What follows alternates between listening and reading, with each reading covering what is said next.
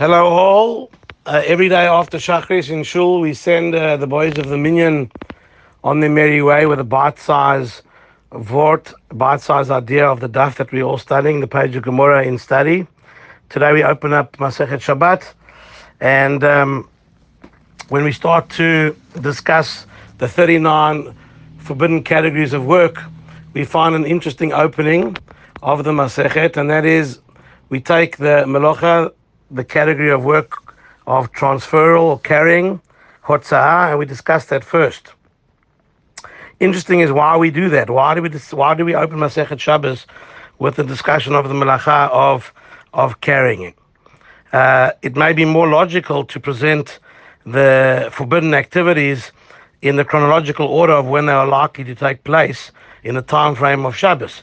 First, uh, we should have we should come those things that are forbidden to initiate before the Shkia, before sunset of Erev Shabbos, and only thereafter progress to the activities which take place on uh, Shabbat itself.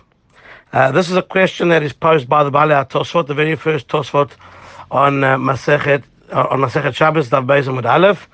There, Rabbeinu Tam suggests the following: that uh, the order of the Masechta uh, is based on the frequency of the activities rather than on their chronological order.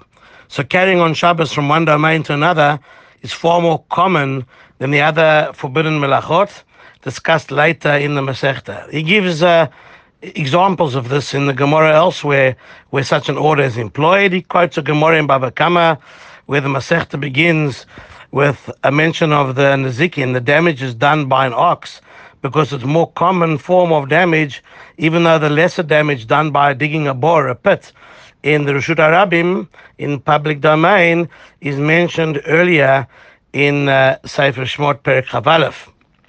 He cites another example, going back to Masechet Brachot Daf Nun Daled where the Gemara there lists the four types of people who are obligated to bench Goimel to give uh, or to bring a thanksgiving sacrifice, a Korban Todah, for surviving danger in a different order from how they are mentioned in the Perek of Tehillim, Kuf Zayin, which is the source for this obligation.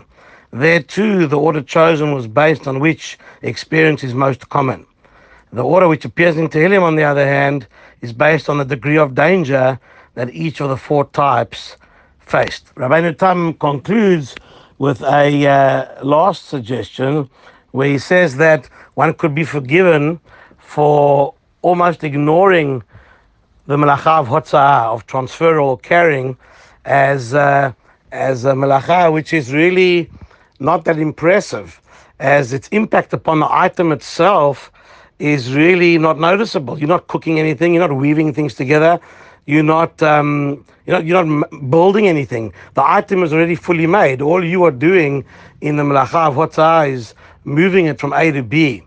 In fact, the Gemara has a phrase for that. It's called a melacha grua, grua meaning a weak melacha, um, which would mean that uh, it's almost not a melacha, but it is because uh, the Torah Shabbat told us so that it is. Uh, and therefore, if a person would really think about hotzah or carrying as a weak melacha, almost wanting to discount it, that would um, present a problem because it's a real bona fide melacha as uh, as much as cooking anything or building something is. And therefore, since there's danger of ignoring the malacha or not even accepting the malacha of carrying as uh, as as bona fide a malacha as any of the others, so even though it's the last malacha presented in the Mishnah, it's propelled and given pride of place as the opening discussion of Masechet Shabbat. Have a great day.